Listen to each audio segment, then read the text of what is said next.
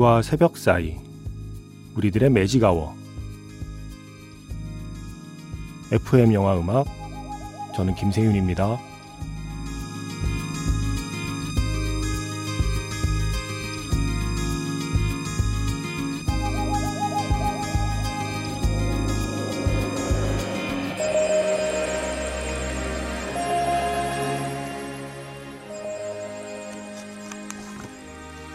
쏙닥쏙닥 영화 이야기 매직아워 스페셜 F로 함께하는 토요일입니다.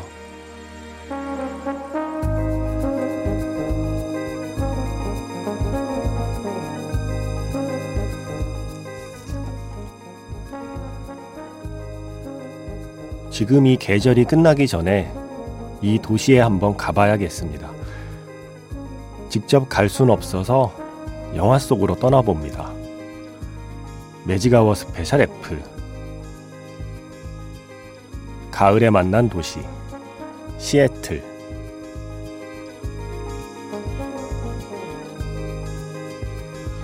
11월 19일 토요일 FM 영화 음악 시작하겠습니다. 저는 김세윤이고요. 오늘 첫 곡은요. 2010년 영화죠. 김태용 감독 그리고 탕웨이, 현빈 함께 출연한 영화였습니다. 만추 에서 아주 짧은 장면을 잠깐 들려드렸고요. 이어서 들으신 스코어는 동행이라는 스코어였습니다.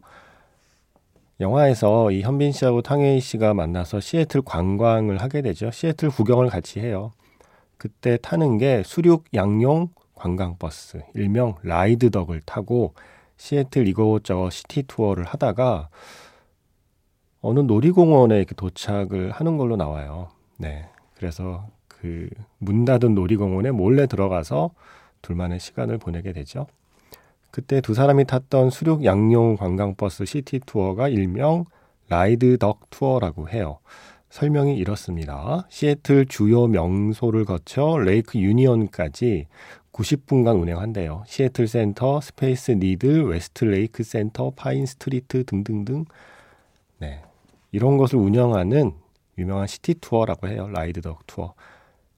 거기서 시애틀은 원래 안개가 자주 끼고 날이 궂을 때가 많은데 오늘처럼 이렇게 햇빛 쨍쨍한 날 많지 않으니까 지금을 마음껏 즐겨라 라고 하는 버스 기사의 안내 멘트 그리고 현빈 씨와 탕혜희 씨의 짧은 대화까지 함께 들었습니다. 최미경 씨 사실 저도 시애틀을 주제로 부탁드리려고 했었는데 작가님이 부담스러우실까봐 못했어요. 왜요? 제가 왜 부담스러워하나요? 예. 그러시면서 다른 청취자분이랑 저랑 마음이 통했네요. 저는 이번 주 목요일에 시애틀로 가서 올림픽 페닌슐라 내셔널 파크에서 2박 3일 캠핑을 하거든요.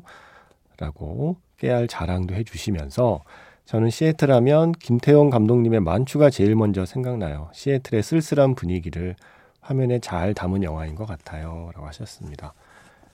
그래서 처음에는 이 영화 엔딩 쪽에 조금 그 쓸쓸한 분위기의 대화를 골라 넣었다가 그래도 우리가 이 가을에 영화로나마 시애틀 여행을 해보려고 하는데 그 첫 시작이 너무 쓸쓸하면 안 좋을 것 같아서 그 쓸쓸한 시애틀에서 아주 잠깐 활기가 넘치던 그 영화 속의 데이트 장면으로 시작을 해봤습니다. 매직아워 스페셜 F 영화로 만난 도시 시애틀 가을에 찾아가는 도시 시애틀. 직접 가보고 싶지만 제가 갈 수 없어서 영화 속의 시애틀을 오늘 여행해 보려고 합니다. 저와 함께 시애틀 여행해 주시고요. 문자번호 샵 8000번입니다. 짧게 보내시면 50원, 길게 보내시면 100원의 추가 정보 이용료가 붙습니다. 스마트 라디오 미니, 미니 어플은 무료이고요. MBC 홈페이지 들어오셔서 라디오에 FM 영화 음악 찾아오시면 가을 분위기가 물씬 나는 홈페이지 배경 화면이 보이거든요. 그 중에 사연과 신청곡 게시판을 클릭하셔서 조금 긴 사연 남기셔도 되고요. 아니면 카카오톡 채널 FM 영화 음악으로 듣고 싶은 노래나 아니면 하고 싶은 이야기를 남겨주시면 됩니다.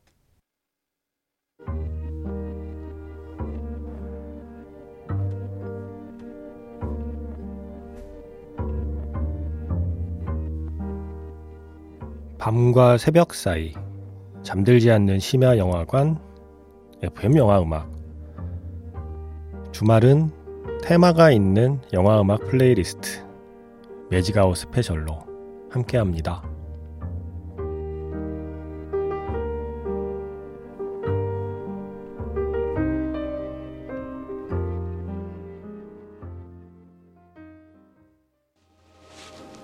What did I used to say?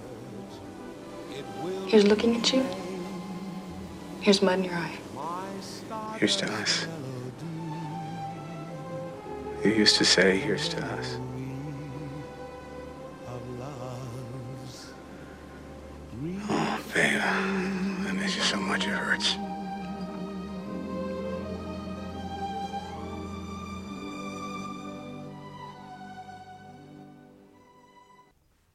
시애틀의 잠 못 이루는 밤에서 바이바이 블랙버드 조 카커의 노래였습니다. When I Fall in Love 혹은 이 장면 앞에 들려드린 그 장면에 나왔던 Stardust 이런 노래들을 그동안 많이 들었잖아요. 오늘은 이 노래 Bye Bye Blackbird 이 사운드 트랙에 좋은 노래가 되게 많거든요. 그 중에 안 틀었던 곡 골라봤습니다. 0709번 쓰시는 분의 신청곡이기도 해요. 시애틀에 관한 영화 중에 제가 아는 영화는 시애틀의 잠 못 이루는 밤밖에 없네요. 그 영화 사운드 트랙에 보면요. 조 카커의 Bye Bye Blackbird라는 곡이 있거든요. 허스키 보이스 중에 브라이언 아담스와 스팅 다음으로 제가 좋아하는 보컬입니다. 하시면서 신청하신 곡 Bye Bye Blackbird였습니다. 그리고 지니 씨도 5천만의 시애틀 대표 영화 시애틀의 잠 못 이루는 밤은 You've Got Mail 그리고 해리가 샐리를 만났을 때 이 두 편의 영화와 함께 보고 보고 또 봐도 좋은 로맨스 영화예요. 시애틀의 잠 못 이루는 밤 두 주인공이 만나는 시간이 가장 짧은 영화 아닌가요? 라고 하셨는데 그죠? 예. 약간 류승환 감독의 주먹이 온다 같은 구성이죠. 장르는 완전 다르지만 마지막에 이렇게 짠 하고 만나는 그 순간을 위해서 앞에 그 시간들을 어, 다들 발을 동동 구르면서 지켜보게 되는 영화였죠. 시애틀의 잠 못 이루는 밤. 조금 전에 들려드린 장면이 영화 초반에 이제 새해 맞이 폭죽 불꽃놀이 터지는 중계방송 보다가 혼자 있는 톰 행크스 아이는 잠들고요. 그때 세상을 떠난 아내의 환영이 나타나죠. 그래서 둘이 함께 나누는 대화. 아, 나 당신 정말 보고 싶어. 라고 톰 행크스가 얘기하는 장면 잠깐 들려드렸는데, 바로 그 톰 행크스 집이요. 예, 그게 굉장히 유명한 관광 명소더라고요. 톰 행크스가 살던 수상가옥. 그곳은 유니온 호스, 예, 레이크 유니온의 houseboat라고 하는 곳이래요. 예. 뭐, 여기가 지금 꽤 유명하답니다. 저는 모릅니다. 안 가봐서. 레이크 유니언의 houseboat가 영화에 나오고 이 영화에 나오는 시애틀의 명소들을 정리해 놓은 게 있는데 스페이스 니들 이게요. 왜 도시마다 약간 랜드마크가 있잖아요. 특히 좀 높이로 예, 높아서 어디에서나 잘 보여서 랜드마크가 된 것들. 뭐 파리에 에펠탑이 있고 서울은 뭘까요? 여전히 남산타워일까요? 음, 그죠. 그래도 뭐 전통의 랜드마크니까요. 예, 약간 그런 도시를 상징하는 랜드마크가 있잖아요. 영국 런던에는 그 빅 아이라고 하는 대관람차를 떠올리듯이 이 시애틀에서는 스페이스 니들이라고 마치 긴 바늘에 UFO가 이렇게 착륙해 있는 듯한 그런 모양의 일종의 탑이죠. 그래서 이 스페이스 니들도 나오고 파이크 플레이스 마켓 여기는 아까 만추에서 두 주인공이 데이트하던 장소로 등장하기도 해요. 어, 시애틀의 아주 유명한 시장이랍니다. 파이크 플레이스 마켓. 저는 여행 가면 시장 가는 거 좋아해서 시애틀 가면 뭐 다른 거보다 여기 가보고 싶어요. 파이크 플레이스 마켓. 아, 시식도 할 수 있대요. 그리고 그 별다방 1호점이 여기에 있다는데요. 그게 시애틀에서 시작된 거잖아요. 네, 어쨌든 그런 곳이 나온다고 합니다. 아, 그죠? 시애틀 하면 시애틀의 잠 못 이루는 밤이죠. 사실은 만추 때문에 시애틀을 가을에 떠올리게 되는데 시애틀의 잠 못 이루는 밤은 저는 사실 약간 겨울 느낌이라 가을에서 겨울로 넘어가는 겨울 내내 동안에도 계속 떠올릴 수 있는 도시이기도 합니다. 시애틀. 자, 성은 씨가 시애틀 하면 떠오르는 영화 한 17편을 적어 주셨는데 첫 번째가 시애틀의 잠 못 이루는 밤, 두 번째가 만추, 그리고 세 번째가요. 이 영화예요. 내가 널 사랑할 수 없는 10가지 이유. 오, 저 이게 시애틀이 배경이라는 거 잘 모르고 있었습니다. 이번에 저도 알게 되었습니다. 히스레저와 줄리아 스타일스 그리고 조셉 고든 레빗이 함께 출연한 영화죠. 1999년 영화요. 이 영화의 배경이 시애틀이었네요. 시애틀에 그 유명한 곳이 많이 나와요. 가스 웍스 파크라는 곳, 그리고 프레몬트 트롤, 프리몬트 트롤이라고 하네요. 여기서 조셉 고든 레빗이 영화 속의 캐릭터 이름이 카메론이었는데 그중에 비앙카라는 여성 캐릭터와 대화를 나눴던 곳이 바로 이 프리몬트 트롤이라고 하는 멋진 조각이 있는 그런 명소라고 하고 어 영화의 배경이 된 그 고등학교가 실제로 타코마에 있는 고등학교라는데 타코마는 시애틀에서 40km 정도 떨어진 도시래요. 그 시애틀 근처에 있는 작은 도시의 고등학교에서 촬영한 영화. 이 영화도 배경이 시애틀이었습니다. 내가 널 사랑할 수 없는 10가지 이유. 이 사운드 트랙에 좋은 노래 많은데 하, 결국 이 노래를 듣게 돼요. 왜냐하면 이 장면 때문이죠. 시애틀을 배경으로 한 또 한편의 영화 내가 널 사랑할 수 없는 10가지 이유에서 제일 유명한 장면이죠. 히스레저가 어, 이 노래 Can't Take My Eyes Off You를 운동장에서 부르는 장면 그리고 이어서 모튼 하켓의 버전으로 한 번 더 들었습니다. 어, 이 영화도 있어요. 1989년 영화 사랑의 행로 제가 지난주인가요? 음, 가을엔 재즈 시간에 미셸 파이퍼의 노래를 들려드렸잖아요. 바로 이 영화죠. 사랑의 행로. 이 영화의 원제가 The Fabulous Baker Boys거든요. 이 두 형제가 시애틀을 무대로 활동하는 뮤지션이에요. 이 형제가 미셸 파이퍼라는 새로운 멤버를 맞이해서 셋이 함께 연주를 하러 다니죠. 주로 시애틀 그리고 시애틀 근교를 배경으로 하고 있습니다. 4576번께서 이 영화 시애틀 하면 떠오른다고 하시면서 데이브 그루신의 스코어 Welcome to the Road를 신청하셨어요. 영화의 배경으로 슬쩍슬쩍 등장하는 스페이스 니들. 제가 앞에 말씀드렸죠. 바로 그 180m짜리 전망대 덕분에 이 영화의 배경이 시애틀이라는 걸 알 수 있죠. 하시면서 한 편 더 언급해 주신 게 TV 시리즈 그레이 아나토미도 이 스페이스 니들이 중간에 나와서 드라마의 배경이 시애틀이라는 것을 알 수 있었다고. 아직 시애틀 못 가봐서 그 스페이스 니들 가보고 싶으신가 봐요. 제가 찾아보니까 그레이 아나토미의 영화 속 배경은 시애틀이 맞아요. 그런데 어, 그런 랜드마크 몇 군데 빼고는 대부분 LA에서 찍었답니다. 촬영은. 하지만 영화 속의 배경은 시애틀이 맞고 영화에 등장하는 그 병원 실제 촬영지는 아니지만 영화 속 병원의 기본 컨셉은 시애틀에 있는 하버뷰 메디컬 센터에서 가져온 거라고 하고 주인공 메레디스 그레이의 집은 퀸 앤이라는 시애틀 지역에 있는 걸로 설정이 되어 있대요. 물론 주요 촬영은 LA에서 했지만 시애틀이 배경이라 배우들도 시애틀 직접 가서 여행하고 그랬대요. 촬영 전에. 음, 그리고 역시 영화 속의 배경은 시애틀이지만 실제 촬영을 하지는 않은 하지만 영화 속에서 시애틀로 설정되어 있는 작품 하나 또 떠올려 봤어요. 50-50 조셉 고든 레빗. 조셉 고든 레빗이 시애틀과 인연이 깊네요. 네.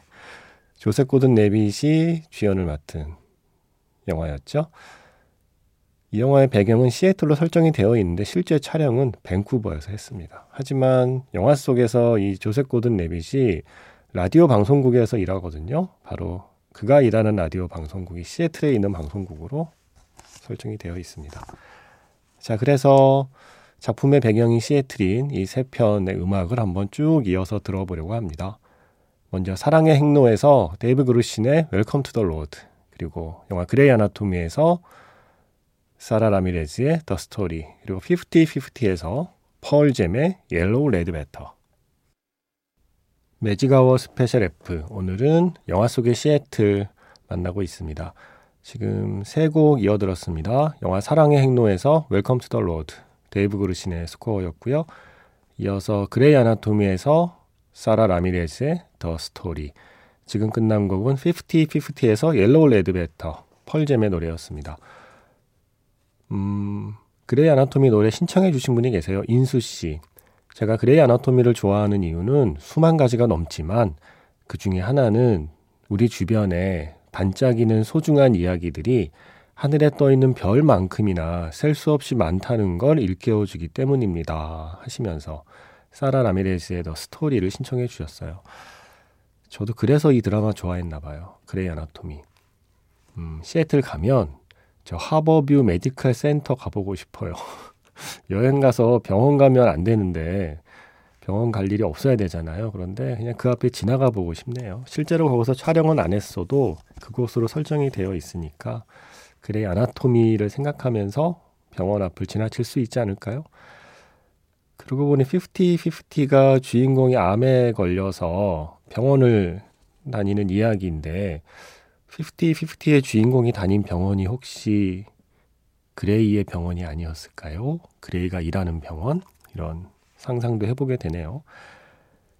어, 제가 펄잼의 노래를 들려드렸잖아요. 펄잼이 뭐 흔히 말하는 그런지 4인방, 음, 그 앞에 붙죠. 시애틀 그런지 4인방, 뭐 그런지 4대 천왕 이렇게 붙잖아요. 너바나, 음, 니르바나, 예, 펄잼, 사운드 가든, 앨리스 인 체인스 이렇게 네 팀을 묶어서 보통 시애틀 그런지 4대 천왕이라고 하는데 그래서 이 50-50에서 펄잼의 노래를 쓰고 있나 봐요. 아마도. 그곳의 젊은이들이라면 펄잼의 노래를 들을 것이다. 라는 설정이 아니었을까? 라는 생각을 해봅니다. 자, 이제 시애틀에 조금 럭셔리한 분위기를 느껴볼 수 있는 영화가 있습니다. 2015년 1편을 시작으로 3편까지 나온 그레이의 50가지 그림자. 이 그레이는 시애틀의 김씨 같은 건가요? 여기도 그러고 보니 성이 그레이네요. 크리스천 그레이가 시애틀의 성공한 사업가로 그 설정이 되어 있죠. 그래서 둘이 함께 다니는 곳들이 찾아보니까 콜롬비아 타워 클럽, 네. 콜롬비아 타워 클럽. 여기 되게 비싼 레스토랑인가 봐요. 그곳에서 이 시애틀을 이렇게 쭉 볼 수 있나 봐요. 그래서 그것도 나온다고 하고 지그재그 카페라는 곳 나온대요. 거기서 칵테일 마시는데 유명한 곳이래요. 지그재그 카페. 그리고 왜 둘이 배 타잖아요. 되게 비싼 요트 타잖아요. 그게 엘리엇 베이라고 예, 시애틀 쪽에 있는 그 만 항구 그런 시애틀의 럭셔리한 분위기를 영화로나마 느껴보실 분들은 어, 제가 늘 이렇게 표현합니다. 진정한 사랑의 매란 무엇인가를 보여주는 영화. 맴매와 떼찌의 러브스토리. 그레이의 50가지 그림자 시리즈를 보시면 되겠습니다. 오늘은 그 중에 1편 사운드 트랙에서 시아의 노래 골라봤어요. 헬리움. 그레이의 50가지 그림자. 제가 아까 1편 사운드 트랙이라고 그랬는데 제가 실수했어요. 예, 착각했습니다. 2편. 그레이의 50가지 그림자 심연 사운드 트랙에서 시아의 헬리움 먼저 들려드렸고요. 이어서 지금 끝난 곡은 트와일라잇 시리즈 중에서 Breaking Dawn Part 1 사운드 트랙이죠. It Will Rain 브루노 마스의 노래였습니다. 이 트와일라잇도 시애틀과 관계가 있습니다. 자, 일단 권순범 씨. 오늘 매직아워 스페셜 F 영화 속의 시애틀 아이디어를 주신 분이죠. 이분이 시애틀에 살고 계신데 어, 이렇게 글을 남기셨어요. 정작 저는 시애틀을 배경으로 한 영화를 많이 모르지만 시애틀 근교를 배경으로 한 두 편의 영화를 말씀드리려고 합니다. 먼저 트와일라이 시리즈. 시애틀에 제가 이사 와서 몇 년 지난 뒤에 친구들과 극장 가서 본 영화인데요. 시애틀에서 서쪽으로 한 서너 시간 정도 가면 나오는 포크스라는 도시.